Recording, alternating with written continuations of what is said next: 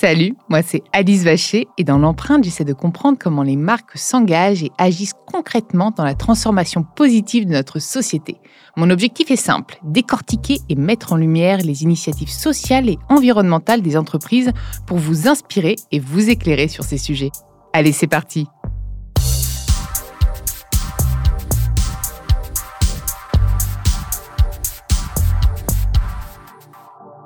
Dans ce nouvel épisode de l'empreinte, j'ai le plaisir de recevoir Vincent Vauters, le PDG du groupe Rossignol, le fameux groupe qui fait. Bah, enfin, moi, moi, Rossignol, c'est les skis. Hein, bah, hein. c'est l'origine, 116 ans. Hein, ça a 116 ans. Ça a commencé dans un, petit atelier. C'était Abel Rossignol, menuisier, et qui a fait les premiers skis en bois. En son nom. En son nom. En bois, oui, bah oui c'est vrai qu'à l'époque. Euh, voilà. Et c'est une marque qui a évolué, qui s'est étoffée. C'est une marque qui a évolué. Alors, quand on parle de résilience 116 ans, ben, ça fait plusieurs générations d'hommes et de femmes qui sont passés à travers des, époques euh, bouleversées. Euh, et euh, voilà, aujourd'hui, on se remet aussi en cause et on essaie de se préparer pour l'avenir. justement, on va en parler. Et puis, on voit aujourd'hui que la pratique du ski, notamment bah, des, des, sports de montagne, est un peu remise en question. Et vous est-ce que vous avez commencé à revoir un peu votre offre, justement? Oui, alors on, a, il y a plusieurs dimensions. On, se diversifie pour être aligné avec les activités euh, qui ont déjà lieu dans la montagne. Hein. Donc c'est un espace qui est notre depuis 116 ans. L'espace, les consommateurs, les partenaires commerciaux. Donc ce qu'on ajoute maintenant, c'est des, nouvelles activités. On a lancé le vélo de montagne euh, en mars l'année dernière. Euh, on lance cet été des chaussures de randonnée et puis on va aller vers la course en montagne, etc. Donc pour accompagner les consommateurs quatre saisons, toute activité. Est-ce que justement, euh, toi, tu as pu voir une baisse du, des parts de marché euh, liées au, ski ou pas encore? Les gens continuent à aller skier Les gens continuent à aller skier. Donc, il y a pas. Euh, c'est un marché mature, donc il évolue pas beaucoup. Par contre, ce qu'on voit, c'est qu'il y a un taux de participation, en tout cas d'engagement avec la montagne, qui augmente. C'est-à-dire que dans des périodes très troublées où il y a beaucoup d'anxiété, la montagne, bon, c'est de, tout temps, hein. c'est un lieu de ressourcement euh, mental et physique. Euh, et donc, on voit qu'il y a un, attrait pour euh, la nature en général, mais la montagne en particulier, qui est très fort et c'est mondial. Mais avec le réchauffement climatique, les, stations un peu des problématiques quand même pour ouvrir, manque de neige, etc. Donc, j'imagine que ça se ressent quand même in fine sur vos, sur vos résultats, non? Alors, ce qu'on voit, c'est pas mal d'aléas d'enneigement et ça concerne surtout les stations de basse altitude. Oui, bien sûr. Donc euh, là où il y a plus de, variabilité, c'est notamment pour le ski de fond, parce que c'est fait en basse altitude et il y a moins de, neige de culture en basse altitude. En haute altitude, en fait, les, fenêtres de ski bougent un peu. Ça commence typiquement un peu plus tard, mais ça continue aussi un peu plus tard. Euh, ça se réchauffe, donc le ski d'après-midi est moins confortable. Mais en haute altitude, l'activité continue. Donc là, ce qu'on essaie de comprendre et, d'anticiper, c'est ce qui va se passer dans les 15-20 ans qui viennent. Nous aussi, on aimerait comprendre, parce que la question de tous mes auditeurs, c'était est-ce qu'on va pouvoir continuer à aller skier? Puisque je crois, comme tu le disais, c'est vrai que c'est un, sport qu'on aime tous quand on a pu le pratiquer, bien sûr, puisque ça reste un, sport un peu... Tout le monde ne peut pas aller au ski, hein, ça coûte très cher, hein, il faut quand même le rappeler. C'est voilà, c'est un, sport, j'allais dire élitiste, mais c'est pas élitiste pour, pour, des personnes quand même favorisées, ou alors des personnes qui n'ont pas forcément énormément d'argent, mais c'est leurs vacances de l'année, quoi. Donc, euh, donc voilà. Et notamment, euh, moi, le ski, j'ai euh, j'ai en tête la location. Alors, c'est pas forcément les meilleures heures passées à essayer les chaussures et, les skis, mais tu vois, il y avait déjà une espèce de, de réemploi et de circularité. Et finalement, les skis, on les faisait réparer, etc. Aujourd'hui, tes plus gros consommateurs, ça reste les bah, les, les, magasins, les boutiques de ski où les gens vont acheter leurs propres skis enfin, Est-ce que, est que l'usage a pris le dessus sur la possession ou est-ce que finalement aujourd'hui on a tous nos skis? Non, le, mouvement vers la location est, engagé il y a déjà de nombreuses années. Et peut-être. Pour le euh, prix aussi, j'imagine. Euh, oui, en, gros, c'est deux tiers. 60-65%. Sur la location? La location. Ah oui, c'est énorme. Euh, donc c'est déjà en France. Alors, Mm. c'est pas partout pareil dans le monde. En Amérique du Nord, c'est plutôt euh, 25-30%. Donc, il y a- il y, a plus de, de désir de propriété, mais c'est une dynamique euh, un peu Mm. différente. Euh, Les gens ont un peu plus d'espace, il y a des garages, les voitures sont plus Oui. grandes, etc. Oui, etc. les gens ont des voitures, déjà, tous. Voilà. Donc, c'est un peu différent Mm. comme dy- dynamique, mais partout dans le monde, ça va vers le- la location. Et en France, c'est déjà très engagé parce que c'est euh, 60% à peu près euh, des ventes. Alors, sur la question du ski, euh, ce qu'on voit, c'est qu'il y aura des fenêtres plus courtes euh, de période skiable. Euh, il y a quand même une visibilité ju- jusqu'en 2040-2050. D'accord. Et, et c'est là où je pense que la problématique, évidemment, elle est très emblématique et très vi- vis- visuelle, visible pour la montagne, euh, parce qu'on voit la neige, on voit l'activité.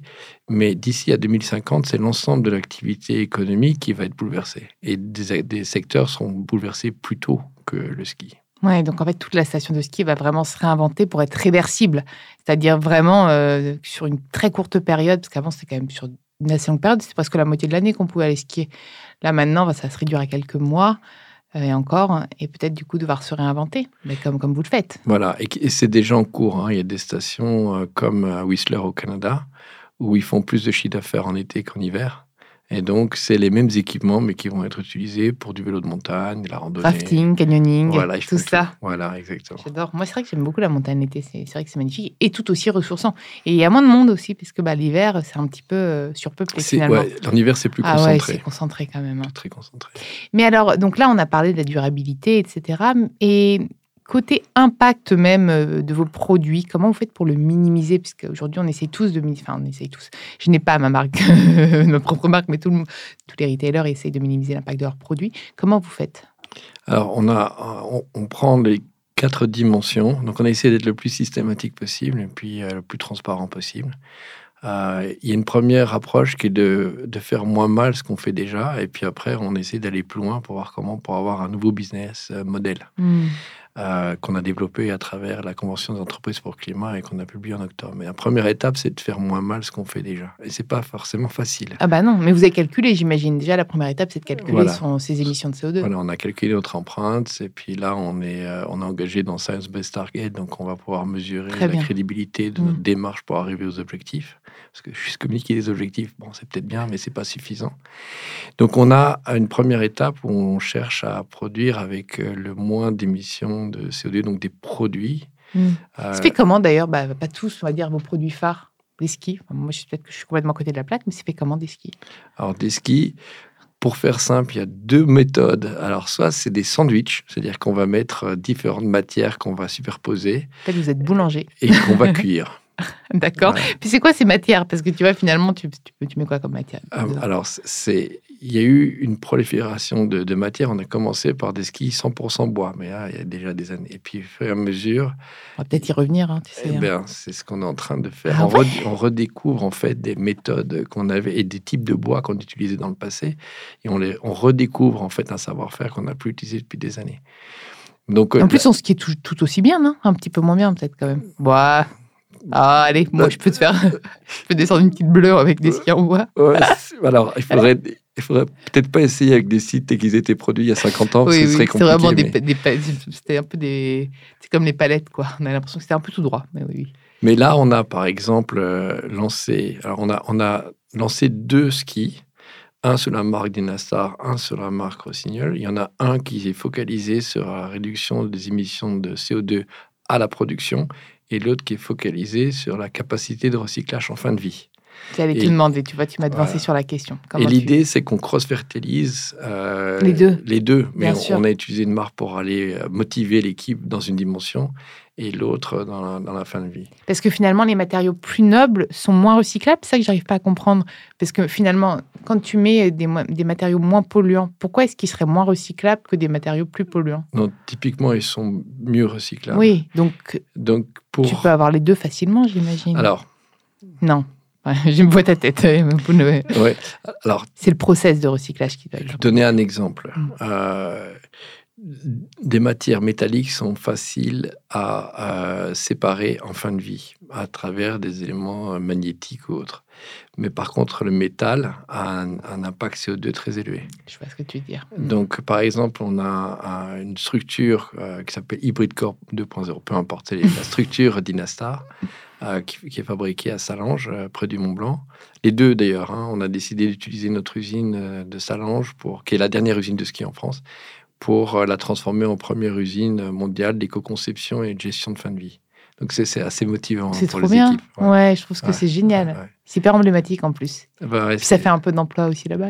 Puis c'est une projection positive par rapport à un devenir qu'il faut gérer, hein, qui n'est pas facile, mm. mais qui est positive. Justement, en parlant de collectif aujourd'hui, euh, en, matière d'écologie, de durabilité, les entreprises fonctionnent ensemble. Est-ce que toi, tu as des exemples à me citer en ce sens-là de, je sais pas, de choses que tu as mis en open source ou que tu as co-créé avec d'autres entreprises? Oui, donc ça, c'est... Euh, sur le, notre ski hautement recyclable, hein, qu'on a appelé essentiel, euh, qui, est, euh, qui a été issu de cette co-conception avec la société MTB. On a, on a fait ça ensemble, mais on a été plus loin. On a décidé de partager la composition du ski en ligne, donc qui est accessible à tous nos concurrents. C'est quelque chose qui ne s'est pas. Donc on peut refaire le même en fait. On peut refaire le même. Tous les composants sont là. Euh, et donc l'idée, c'est un c'est génial. Moi, je trouve ça génial, hyper audacieux. C'est vraiment, c'était pas du tout évident ah bah. euh, parce qu'on a, pour donner un peu une idée hein, de la conception de ce ski, la plupart de nos skis, on va faire jusqu'à 17 protos, 15-17 protos, prototypes. Là, on en a fait 83. Et tu l'as partagé. Et je l'ai partagé. Donc, en interne, ça n'a pas été forcément. moi, j'adore. Euh, c'est comme si je partageais une recette de cuisine. Enfin, moi, de toute façon, personne ne l'apprendrait. Je suis une mauvaise cuisinière. Mais oui, c'est. Bah, moi, tu vois, ça, ça m'encourage. Parce que je trouve que c'est. Ça m'encourage, ça m'encourage pas moi. Mais je trouve que c'est hyper encourageant parce que ça montre une totale transparence en fait. Il n'y a plus de concurrence en fait finalement. Bah, ce qu'il y a, c'est qu'à un moment donné, alors là j'ai dû un peu expliquer en interne parce que c'est atypique, ça s'est jamais fait dans l'industrie à ma connaissance, hein. euh, parce qu'on a. Non, tu montres les produits, mais tu caches certains trucs de la recette, tu vois. Voilà. Tu vois, tu ne montres pas tout. Euh. Et il y a un côté un peu euh, autiste hein, dans, dans, les modes de fonctionnement économique où chacun veut gagner des parts de marché. Donc c'est l'idée un peu de zéro sum game, on gagne, les autres perdent. Là, je pense que pour le monde qui vient, il faut une dynamique de partage et de, développement qui est autre. Et il y a une raison très pragmatique hein, aussi derrière ça, c'est que j'ai pas de modèle économique pour assumer tout seul la collecte et la mise en valeur des matières premières. La mise à l'échelle de l'innovation. Et donc, hmm, mélanger des skis vertueux avec des skis qui ne le sont pas, on a tout perdu. Donc, il faut des filières dédiées et j'ai pas l'échelle. Et donc, il faut que j'emmène, il faut que j'emmène euh, tous mes camarades de jeu pour que tout le monde euh, y gagne, alors qu'ils fassent des skis similaires ou inspirés ou différents, mais aussi vertueux, bah, tant mieux. Mais il faut qu'on avance tous ensemble. Et c'est la même chose en fin de, recyclage. Les matières premières, si j'ai pas d'échelle, j'arrive pas à les valoriser. Donc, j'aurai pas de modèle économique. Donc, on est obligé d'avancer ensemble. Mais c'est très très juste ce que tu dis sur euh, parce que je fais pas mal de reportages et sur la séparation des matériaux parce que pour les recycler en général il faut tout séparer et c'est vrai que ça c'est un c'est un sujet et finalement c'est pas forcément les matériaux les plus les plus nobles qui sont les plus facilement séparables et du coup euh, recyclables. Mais il y, a vraiment, c'est intéressant parce qu'on a une structure de, ski avec un, moins de, de, métal et de minerais, mais on a encore la, fibre de verre. Euh, qui est difficile à recycler, mais on a une réduction de 25% des, du CO2 et 55% de matières minérales mmh. et métalliques. De l'autre côté, on, a zéro euh, fibre de verre. Euh, on a diminué très fortement les résines. On a diminué le nombre de composants. C'est essentiellement du bois, du fer, de l'aluminium. Euh, alors, on, va apprendre et on va trouver un équilibre entre les deux. Mais les deux sont assez radicaux dans leur structure parce qu'on a, on, réduit fortement les émissions de 30% si les, les particules fines. Donc ça, c'est avec Dynastar. Et de l'autre côté, un ski traditionnel, on le recycle seulement à 6%. Ça veut dire que 94% au mieux sont brûlés, c'est déjà pas top. Et au pire, c'est enfoui. Ouais, c'est ce que tu j'allais te poser la question, ça finit comment Bah, tu prends un Dynastar et un Rossignol, tu prends un ski de chaque, et puis comme ça, au moins, tu as l'équilibre. Mais on va essayer, on va essayer de cross-fertiliser les, innovations. C'est ça, il faut chercher. On a réussi maintenant un ski qui est recyclable à 77% c'est quoi, du coup, les, les 27% qui manquent? Attends, 77, non, 23. Désolé, mon cerveau Les, 20, bah, les 23, c'est c'est la base des matières plastiques qu'on n'arrive pas à séparer. Il y a toujours du plastique. Hein. Ouais. Ce qu'on arrive bien à faire, c'est l'aluminium, le fer, le bois. Euh... on ne pourrait pas mettre du, je pose des questions bêtes, hein, du bois à la place du plastique, non? Bah Non, pour le clap, c'est compliqué. Ouais. Bah, on est, en fait, pour l'instant, ce qu'on a décidé de faire, c'est important, c'est de garder, euh, le, garder le niveau de performance et vraiment d'améliorer euh, l'éco-conception. Ce qui était intéressant dans la démarche, c'est qu'on a réussi à le faire en collaboration avec une société qui fabrique des machines de recyclage de, câbles électriques, MTB je dirais dans le monde d'avant, jamais on l'aurait parlé, mais dans le monde, quand on prépare le monde qui vient, ben on essaie de comprendre tous les intervenants de la chaîne de valeur. Et avec eux, on a compris leurs contraintes euh, et, leurs atouts en termes de machines et de process. Et eux, ils ont compris euh, la construction de ski. Du coup, ensemble, on a modifié machine et ski pour avoir ce résultat. Et on arrive à, à, 77% de récupération de matière euh, pure, sans utilisation d'eau sans utilisation de produits chimiques, uniquement avec du magnétique, du, vent, des tamis, euh. C'est génial que tu en parles de ça parce qu'on oublie que dans les process de recyclage, il y a aussi la consommation d'énergie. Et donc, c'est pour ça que bah, parfois, en fait, c'est pas forcément, enfin c'est toute une question de calcul et d'équilibre, on en parlait tous les deux avant, il faut calculer même l'impact du recyclage du produit. Donc c'est j'ai l'impression que tu as, vu, euh, toi, tout l'écosystème. C'est quoi tes next steps? Je crois que vous êtes engagé avec euh, le groupe sur 2026. Tu m'as dit, bon, euh, c'est bien de sortir des objectifs, mais il faut expliquer ce que c'est, enfin, concrètement, ce que vous faites. Mais c'est quoi vos objectifs, en fait? Moi, je ne me les ai pas donnés, finalement. on, a un objectif qui est, alors, au niveau business, on s'est mis un, un, niveau de, de résultat. on a prévu, en termes de modification profonde de notre gamme, d'avoir un tiers de notre gamme d'ici à 2028 un tiers qui sera qui tiendra cette philosophie de ah oui parce que éco-conçu. Un tiers de la gamme. Euh, donc ça veut dire euh, c'est ouais changer quand même pas mal. C'est un changement radical. Euh, on a mis aussi, on a avancé un, peu en marche rapide, mais on a lancé le deuxième choix, la deuxième vie. On va lancer la deuxième main. On prépare aussi la reconversion de production à réparation parce qu'on a un rôle social. Euh, on a des usines, on a des ouvriers, on a des familles qui dépendent de ce mmh. travail-là. Donc, euh, il faut qu'on anticipe comment on va continuer à, avoir, être acteur d'une chaîne de valeur, mais une chaîne de valeur réinventée, plus durable. Et donc, la réparation, c'est un des éléments. Donc, quand on se met à horizon, alors 2026, c'était un objectif financier, mais si on se met 2026-2028, euh, on aura un tiers de la gamme qui va être complètement repensée. Ça veut dire aussi euh, diviser pratiquement par deux le nombre de matériaux. Euh, ça veut dire planter nos propres forêts dans des lieux où il n'y avait pas de forêt. Tiens, justement, ça, ça m'amène à une question. Le groupe euh, qui, est très implanté dans la montagne, est-ce qu'il y a justement une volonté de préserver votre environnement, la biodiversité? Est-ce qu'il y a des engagements forts pris par le groupe là-dessus ou pas du tout? Bah alors, c'est un élément qui touche tous les employés profondément parce que c'est des amoureux de la montagne. Ah oui, bah, j'imagine. Hein, quand et on, a une des. quand je suis arrivé en février 21, ben, une des premières choses en arrivant pour. Euh, Est-ce que tu skis? Alors oui, ça c'était quand même une, condition. Hein. Alors même si je ne suis, pas un bon skieur, moi je viens d'un pays qui n'est pas connu pour ses montagnes, donc euh, j'ai appris euh, tardivement. Mais pour mener le changement, comme le changement vient toujours des hommes et des femmes qui composent des entreprises, ben, il y a un moment de, un peu de recul pour se dire ben, pourquoi on est là, quelle est notre raison d'être, quelles sont nos valeurs? Et donc, euh, ce travail, on l'a fait avec les équipes. Et ce qui est ressorti, ben, c'est euh, y a un engagement pour euh, le potentiel humain à travers la performance. Donc, c'est le sport. Ça, c'est quand même la passion du sport. Après, il y a deux choses qui sont sorties de manière très forte. C'est l'engagement écologique et l'inclusivité. Et donc, je pense que c'est vraiment, on parlait de, carrefour, de charnière, de moments clés. C'est un moment où il faut que les entreprises assument leur rôle social, euh, leurs valeurs, les expriment, s'engagent et réalisent euh, des choses très concrètes. Et quand ça, ça se met en route, l'énergie créée est énorme. Est-ce que tu as envie de devenir, enfin, tu as envie, est-ce que toi et le groupe, vous avez envie de devenir société à mission ou c'est pas faisable selon toi? Ah C'est Ça demande pas mal de, de cases à cocher, hein. c'est vraiment une question. Euh, je suis curieuse. Je pense qu'il y a dans notre vision un certain niveau de, de radicalité. Parce que alors, c'est pas une radicalité esthétique euh, ou euh, activiste, c'est une radicalité, je dirais, de, de réalité c'est que les enjeux sont radicaux. Et puis vous dépendez vraiment de l'urgence climatique finalement, même vous. Hein, il faut pas on, on, complètement de ça. On est complètement lié à ça, mais je pense que le monde va évoluer. Il y aura plus de perturbations sur la gestion de l'énergie et les implications économiques. Il y aura ça bien avant l'absence de neige. Donc la neige est emblématique, c'est visible et c'est réel. Vous pourrez aller skier, vous inquiétez pas. C'est ce qu'il est en train de vous dire. Mais il y aura d'autres choses à gérer avant, au niveau collectif et euh, économique.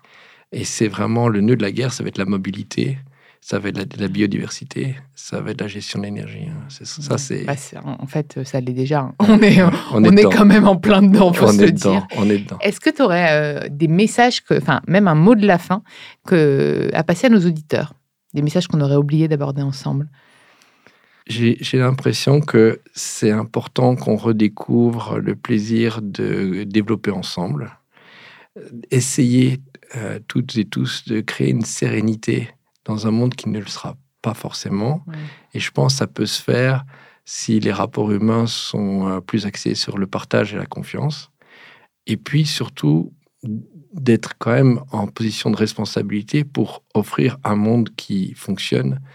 Euh, ben, c'est aussi l'économie et le social sont liés, l'écologie, le social et l'économie sont liés. L'un sans l'autre, c'est pas forcément un monde facile à vivre. Donc, je crois qu'il faut s'y atteler. Et si on peut le faire en, pensant à, à l'écosystème, à l'éco-conception, au partage, on a plus de chances d'y arriver. Bon, bah, tu me dis quand tu fais des skis en bois et je viens les tester. D'accord Merci beaucoup d'être venu dans l'empreinte. Oui, merci beaucoup. Merci à vous d'avoir écouté cet épisode. Vous pouvez retrouver l'ensemble des épisodes sur toutes les plateformes de podcast. N'hésitez pas à liker, partager, mais aussi commenter le podcast. Un grand merci pour tous vos retours d'ailleurs. Nous les lisons avec intérêt et ils nous sont très utiles pour continuer à nous améliorer. À très vite dans l'empreinte.